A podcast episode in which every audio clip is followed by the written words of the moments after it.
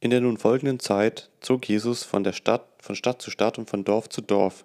Überall verkündete er die gute Nachricht, dass Gott jetzt seine Herrschaft aufrichten und sein Werk vollenden werde. Dabei begleiteten ihn ständig die Zwölf und einige Frauen, die er von den bösen Geistern befreit und von Krankheiten geheilt hatte. Es waren Maria aus Magdala, aus der er sieben böse Geister ausgetrieben hatte, Johanna, die Frau von Chrusas, einem Beamten in der Verwaltung des Fürsten Herodes, sowie Susanna. Dazu kamen noch viele andere Frauen. Sie alle sorgten aus ihren eigenen Mitteln für Jesus und den Kreis der Zwölf. Eine große Menschenmenge sammelte sich um Jesus, aus allen Orten strömten die Leute zu ihm. Da erzählte er ihnen ein Gleichnis. Ein Bauer ging aufs Feld, um seinen Samen zu säen. Als er die Körner ausstreute, fiel ein Teil von ihnen auf den Weg. Dort wurden sie zertreten und von den Vögeln aufgepickt. Andere Körner fielen auf felsigen Boden, sie gingen auf, vertrockneten dann aber, weil sie nicht genug Feuchtigkeit hatten. Wieder andere Körner fielen mitten im Dornengestrüpp, das wuchs mit auf und erstickte das Korn. Andere Körner schließlich fielen auf guten Boden, gingen auf und brachten hundertfach Frucht. Darauf rief Jesus, wer Ohren hat, soll gut zuhören. Die Jünger fragten Jesus, war dieses Gleichnis, was dieses Gleichnis bedeutete. Jesus antwortete, euch hat Gott die, Gleichnisse, die Geheimnisse seines Planes erkennen lassen, nachdem er schon begonnen hatte, seine Herrschaft in der Welt aufzurichten. Die anderen bekommen davon nur in Gleichnissen zu hören. Sie sollen sehen und doch nichts erkennen. Sie sollen hören und doch nichts verstehen. Das Gleichnis will folgendes sagen. Der Samen ist die Botschaft Gottes. Bei manchen, die sie hören, geht es wie bei dem Samen, der auf den Weg fällt. Der Teufel kommt und nimmt weg, was in ihr Herz gesät worden ist. Er will nicht, dass sie die Botschaft annehmen und gerettet werden. Bei anderen ist es wie bei dem Samen, der auf felsigem Boden fällt. Sie hören die Botschaft und nehmen sie mit Freuden an, aber sie sind Menschen ohne Wurzel. Eine Zeit lang halten sie sich an die Botschaft, aber wenn sie auf die Probe gestellt werden, fallen sie ab. Wieder bei anderen ist es wie bei dem Samen, der in das Dornengestrüpp fällt. Sie hören zwar die Botschaft, aber dann gehen sie davon und ersticken in ihren Alltagssorgen, in Reichtum und Vergnügungen und bringen keine Frucht. Bei anderen schließlich ist es wie bei dem Samen, der auf den guten Boden fällt. Sie nehmen die Botschaft mit gutem und willigem Herzen an, bewahren sie und bringen durch Standhaftigkeit Frucht. Niemand zündet eine Lampe an und deckt sie dann mit einem Topf zu oder stellt sie unters Bett. Im Gegenteil, sie wird auf einen Lampenständer gestellt, damit alle, die das Haus betreten, das Licht sehen können. So verhält es sich auch mit der Botschaft Gottes. Es gibt nichts Verborgenes an ihr, das nicht ans Licht kommen wird, nichts Geheimnis, nichts Geheimes, das nicht bekannt und öffentlich verkündet werden wird. Gebt also Acht, dass ihr richtig zuhört, denn wer viel hat, dem wird auch dem wird noch mehr gegeben werden, und wer wenig hat, dem wird auch noch das wenige genommen werden, das er haben meint, das er zu haben meint. Die Mutter und die Brüder von Jesus wollten ihn besuchen, konnten aber wegen der Menge nicht bis zu ihm durchkommen. Es wurde ihm ausgerichtet, deine Mutter und deine Brüder stehen da hinten und wollen dich besuchen. Aber Jesus sagte, meine Mutter und meine Brüder sind die, die Gottes Botschaft hören und danach handeln. Während dieser Zeit geschah es einmal, dass Jesus mit seinen Jüngern in ein Boot stieg und zu ihnen sagte, wir fahren ans andere Ufer. So fuhren sie ab. Unterwegs schlief Jesus ein. Plötzlich kam ein Sturm auf, ein Fallwind von den Bergen. Das Wasser schlug ins Boot und sie waren in großer Gefahr. Die Jünger gingen zu Jesus, weckten ihn und riefen, Herr, Herr, wir gehen unter. Jesus stand auf und sprach ein Machtwort zu dem Wind und, ein, und den Wellen. Da hörten sie auf zu toben und es wurde ganz still. Zu den Jüngern aber sagte er, wo ist euer Vertrauen? Sie waren erschrocken und sehr erstaunt, sagten zueinander, wer ist das nur, dass er sogar den Wind und den Wellen befiehlt und sie gehorchen ihm? Sie fuhren weiter und erreichten das Gebiet von Gerasa, das Galiläa gegenüber am anderen Seeufer liegt. Als Jesus aus dem Boot stieg, lief ein Mann aus jener Stadt entgegen. Er war von bösen Geistern besessen. Kleider trug er schon lange nicht mehr. Er war auch nicht im Haus festzuhalten, sondern lebte in den Grabhöhlen. Als er Jesus sah, schrie er auf, warf sich vor ihm zu Boden und rief, was hast du bei mir zu suchen? Jesus, du Sohn des höchsten Gottes, bitte quäl mich nicht. Jesus hatte nämlich dem bösen Geist befohlen, aus dem Besessenen auszufahren. Dieser Geist hatte den Mann schon lange in seiner Gewalt. Man hatte den Besessenen zwar immer wieder wie einen Gefangenen an Händen und Füßen gefesselt, aber jedes Mal hatte er die Ketten zerrissen und war von dem bösen Geist in die Wildnis getrieben worden. Jesus fragte ihn, wie heißt du? Er antwortete, Legion, es waren nämlich viele böse Geister in den Mann gefahren. Die baten Jesus, er solle sie nicht in den Abgrund verbannen. In der Nähe weidete eine große Schweineherde auf dem Berg, und die bösen Geister baten ihn, in die Schweine fahren zu dürfen. Jesus erlaubte es ihnen. Da kamen sie heraus aus dem Mann und fuhren in die Schweine, und die Herde raste das steile Ufer hinab in den See und ertrank. Als die Schweinehirten das sahen, liefen sie davon und erzählten in der Stadt und in den Dörfern, was geschehen war. Die Leute wollten es selbst sehen. Sie kamen zu Jesus und fanden den Mann, aus dem die bösen Geister ausgefahren waren, zu seinen Füßen sitzen. Er war ordentlich eingezogen und bei klarem Verstand. Da befiel sie große Furcht. Die Augenzeugen erzählten ihnen, wie der Besessene geheilt worden war. Darauf bat die gesamte Bevölkerung von Gerasa und Umgebung, Jesus möge ihr Gebiet verlassen. So sehr fürchteten sie sich, da stieg er ins Boot, um zurückzufahren. Der Mann, aus dem die bösen Geister ausgefahren waren, bat Jesus, mit ihnen, mit ihm gehen zu dürfen. Aber Jesus schickte ihn weg und sagte, Geh nach Hause und erzähl, was Gott für dich getan hat. Der Mann zog durch die ganze Stadt und machte überall bekannt, was Jesus für ihn getan hatte. Als Jesus ans andere Seeufer zurückkam, empfing ihn die Volksmenge voll Freude, alle hatten auf ihn gewartet. Da trat ein Mann namens Jairus auf ihn zu. Er war der Synagogenvorsteher am Ort. Er warf sich vor Jesus nieder und bat ihm, doch in sein Haus zu kommen. Seine etwa zwölfjährige Tochter, sein einziges Kind, lag nämlich im Sterben. Unterwegs umdrängten die Leute Jesus so, dass sie ihn fast erdrückten. Er war auch, es war auch eine Frau dabei, die seit zwölf Jahren an Blutungen litt.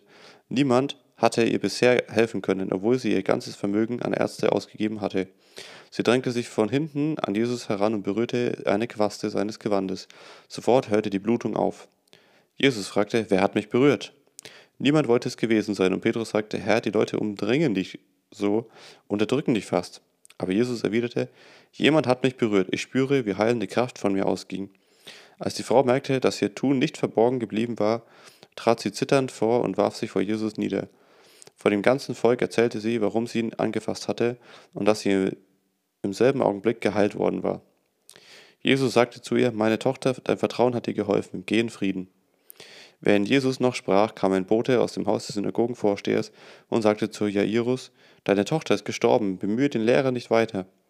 Jesus hörte es und sagte zu Jairus, hab keine Angst, fass nur Vertrauen, dann wird sie gerettet. Als er zum Haus kam, ließ er nur Petrus, Johannes und Jakobus mit hineingehen und dazu den Vater des Kindes und die Mutter. Drinnen weinten alle und trauerten um das Mädchen. Jesus sagte, Weint nicht, es ist, es ist nicht tot, es schläft nur. Da lachten sie ihn aus, denn sie wussten, es war tot. Aber Jesus nahm es bei der Hand und rief, Mädchen, steh auf. Da kehrte wieder Leben in das Mädchen zurück und es stand sofort auf, und Jesus ließ ihm etwas zu essen geben. Die Eltern waren fassungslos, Jesus aber befahl ihnen, es niemandem weiterzusagen. Jesus rief, rief die Zwölf zusammen und gab ihnen Kraft und Vollmacht, alle bösen Geister auszutreiben und Krankheiten zu heilen. Er sandte sie aus mit dem Auftrag, das Kommen der Herrschaft Gottes zu verkünden und die Kranken gesund zu machen. Er sagte zu ihnen, nehmt nichts auf den Weg mit, keinen Wanderstock, keine Vorratstasche, kein Brot, kein Geld und auch kein zweites Hemd. Wenn jemand euch aufnimmt, dann bleibt in seinem Haus, bis ihr von dort weiterzieht. Wo sie euch nicht aufnehmen wollen, da verlasst den Ort und schüttelt den Staub von den Füßen, damit die Bewohner gewarnt sind. Die Zwölf machten sich auf den Weg und wanderten durch die Dörfer. Sie verkündeten überall die gute Nachricht und heilten die Kranken. Herodes Antipas, der Fürst in jenem Teil des Landes, hörte von allen diesen Vorgängen. Er wusste nicht, was er davon halten sollte. Denn manche Leute sagten, der Teufel Johannes ist vom Tod auferweckt worden. Andere meinten, Elia sei aus dem Himmel zurückgekommen und wieder andere, einer der alten Propheten sei auferstanden. Herodes aber sagte, Johannes habe ich doch selber den Kopf abgeschlagen lassen, abschlagen lassen. Wer ist dann der, von dem ich solche Dinge höre? Darum wollte Herodes Jesus kennenlernen.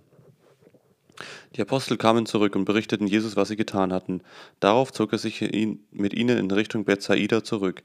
Sobald die Leute das merkten, folgten sie ihm. Jesus wies sie nicht ab, sondern sprach zu ihnen über das Kommen der Herrschaft Gottes und heilte alle, die Hilfe brauchten. Darüber wurde es Abend, und die Zwölf kamen und sagten, ihm, sagten zu ihm, Schickt doch die Leute weg, sie sollen in die Dörfer und Höfe ringsum gehen, damit sie dort übernachten können und etwas zu essen bekommen. Hier sind wir ja in einer ganz anderen, in einer ganz einsamen Gegend. Aber Jesus sagte zu ihnen, Gebt doch ihr ihnen zu essen. Sie antworteten, wir haben nun fünf, nur fünf Brote und zwei Fische. Wir müssen erst losgehen und für, diese ganze, für dieses ganze Volk zu essen kaufen. Es waren nämlich an die 5000 Männer versammelt. Jesus sagte zu seinen Jüngern, sorgt dafür, dass die Leute sich hinsetzen in Tischgemeinschaften von je etwa 50. Die Jünger taten es und alle setzten sich. Dann nahm Jesus die fünf Brote und die zwei Fische, sah zum Himmel und sprach Segens, das Segensgebet darüber. Er brach die Brote in Stücke, zerteilte auch die Fische und gab alles den Jüngern, damit sie es an die Menge austeilten. Und die Leute aßen und wurden alle satt. Was sie an Brotstücken übrig ließen, wurde eingesammelt. Es waren zwölf volle Körbe. Einmal hatte sich Jesus zum Gebet zurückgezogen und nur seine Jünger waren bei ihm. Da fragte er sie, für wen halten mich eigentlich die Leute? Die Jünger gaben zur Antwort, einige halten dich für den wiederauferstandenen Täufer Johannes, andere für den wiedergekommenen Elia und wieder andere meinen, einer der alten Propheten sei auferstanden. Und ihr, wollte Jesus wissen, für wen haltet ihr mich? Petrus antwortete, für Christus, den von Gott versprochenen Retter. Da verbot er ihnen streng, es irgendjemand zu sagen, und fügte hinzu, der Menschensohn muss vieles erleiden und muss von den Ratsältesten, den führenden Priestern und den Gesetzeslehrern verworfen werden. Er muss getötet und am dritten Tag auferweckt werden. Dann wandte sich Jesus an alle und sagte, wer mir folgen will, muss sich und seine Wünsche aufgeben, muss Tag für Tag sein Kreuz auf sich nehmen und auf meinem Weg hinter mir hergehen. Denn wer sein Leben retten will, wird es verlieren. Wer aber sein Leben um meinetwillen verliert, Gerade der wird es retten. Was hat ein Mensch davon, wenn er die ganze Welt gewinnt, aber zuletzt sich selbst verliert oder sich doch schweren Schaden zufügt? Wenn jemand nicht den Mut hat, sich zu mir und meiner Botschaft zu bekennen, dann wird auch der Menschensohn keinen Mut haben, sich zu ihm zu bekennen, wenn er in seiner Herrlichkeit kommt und in der Herrlichkeit des Vaters und der heiligen Engel. Doch ich versichere euch, einige von euch, die jetzt hier stehen, werden noch zu ihren Lebzeiten sehen, wie Gottes Herrschaft sich durchsetzt. Etwa acht Tage nachdem Jesus das gesagt hatte, nahm er Petrus, Johannes, Jakobus mit sich und stieg auf einen Berg, um zu beten. Während er betete, veränderte sich sein Gesicht und seine Kleider wurden leuchtend weiß. Und dann standen auf einmal zwei Männer neben ihm und redeten mit ihm. Es waren Mose und Elia. Sie erschienen in himmlischen Glanz und sprachen mit ihm über das Ende, das er nach Gottes Plan in Jerusalem nehmen sollte. Petrus und die zwei anderen Jünger waren in tiefen Schlaf gefallen. Als sie aufwachten, sahen sie Jesus in seinem himmlischen Glanz und die zwei Männer, die bei ihm standen. Als die beiden von Jesus weggehen wollten, sagte Petrus zu Jesus, wie gut, dass wir hier sind, ja, wir wollen drei Zelte aufschlagen, eins für dich, eins für Mose und eins für Elia. Er wusste nicht, was er da redete. Noch während Petrus das sagte, kam eine Wolke und warf ihren Schatten auf Jesus und auf Mose und Elia. Die drei wurden ganz eingehüllt von der Wolke und die Jünger bekamen Angst. Eine Stimme aus der Wolke sagte, dies ist mein Sohn, Ihn habe ich erwählt, auf ihn sollt ihr hören. Nachdem die Stimme das gesagt hatte, war nur noch Jesus allein zu sehen. Die drei Jünger behielten dies alles für sich und erzählten nie, damals niemand, was sie gesehen hatten. Als Jesus, als Jesus mit den drei Jüngern am nächsten Tag den Berg hinunterstieg, kamen ihm viele Menschen entgegen. Aus der Menge rief ein Mann ihm zu, Lehrer, ich bitte dich, sieh nach meinem Sohn. Er ist mein einziges Kind. Ein böser Geist packt ihn, lässt ihn plötzlich aufschreien, zerrt ihn hin und her, bis ihm der Schaum vor dem Mund steht und lässt ihn kaum wieder los. Er richtet ihn noch zugrunde. Ich habe deine Jünger gebeten, den bösen Geist auszutreiben, aber sie konnten es nicht. Jesus antwortete, was seid ihr doch für eine verkehrte Generation, die Gott nichts zutraut? Wie lange soll ich noch bei euch aushalten und euch ertragen? Bring deinen Sohn hierher. Als der Junge kam, riss ihn der böse Geist zu Boden und zerrte ihn hin und her. Jesus sprach ein Machtwort zu dem bösen Geist, machte den Jungen gesund und gab ihm seinem Vater zurück. Da erschraken alle sehr über die Macht und Größe Gottes. Während die Menge staunte über all das, was Jesus tat, sagte er zu seinen Jüngern, merkt euch gut, was ich sage. Bald wird der Menschensohn den Menschen ausgeliefert werden. Aber sie, aber sie verstanden nicht, was er damit sagen wollte. Gott hatte es ihnen verborgen, sie sollten es noch nicht begreifen, doch sie fürchteten sich, sich auch, Jesus danach zu fragen. Unter den Jüngern kam die Frage auf, wer von ihnen der Größte sei. Jesus kannte ihre Gedanken, er nahm ein Kind, stellte es neben sich und sagte zu ihnen, wer dieses Kind in meinem Namen aufnimmt, nimmt mich auf, und wer mich aufnimmt, nimmt den auf, der mich gesandt hat. Also, wer unter euch der Allergeringste ist, der ist groß. Darauf sagte Johannes zu Jesus, Herr, wir haben einen Mann gesehen, der hat deinen Namen dazu benutzt, böse Geister auszutreiben. Wir haben versucht, ihn daran zu hindern, weil er sich dir nicht anschließt, so wie wir. Lasst ihn doch, sagte Jesus. Wer nicht gegen euch ist, der ist für euch. Als der von Gott bestimmte Zeitpunkt näher rückte, an dem Jesus in den Himmel aufgenommen werden sollte, fasste er fest in den Blick, was auf ihn zukam, und machte sich auf den Weg nach Jerusalem. Jesus schickte Boten von sich vor sich her, die kamen in ein Dorf in Samarien und wollten eine Unterkunft für ihn bereit machen. Aber die Dorfbewohner weigerten sich, Jesus aufzunehmen, weil er auf dem Weg nach Jerusalem war. Als seine Jünger Jakobus und Johannes das hörten, sagten sie zu Jesus, Herr, sollen wir befehlen, dass Feuer vom Himmel fällt und sie vernichtet? Jesus wandte sich nach ihnen um und wies sie zurecht. So zogen sie in ein anderes Dorf. Unterwegs sagte jemand zu Jesus, ich bin bereit, dir zu folgen, ganz gleich wohin du gehst. Jesus antwortete ihm, die Füchse haben ihren Bau und die Vögel ihr Nest, aber der Menschensohn hat keinen Platz, wo er sich hinlegen und ausruhen kann. Zu einem anderen sagte Jesus, Komm, folge mir. Er aber antwortete, Herr, erlaube mir, dass ich erst noch hingehe und meinen Vater begrabe.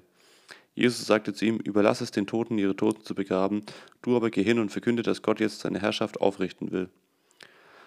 Ein anderer sagte, Herr, ich will, ich will ja gerne mit dir gehen, aber lass mich erst noch von meiner Familie Abschied nehmen. Jesus sagte zu ihm, Wer seine Hand an den Pflug legt und zurückschaut, den kann Gott nicht gebrauchen, wenn er jetzt seine Herrschaft aufrichten will.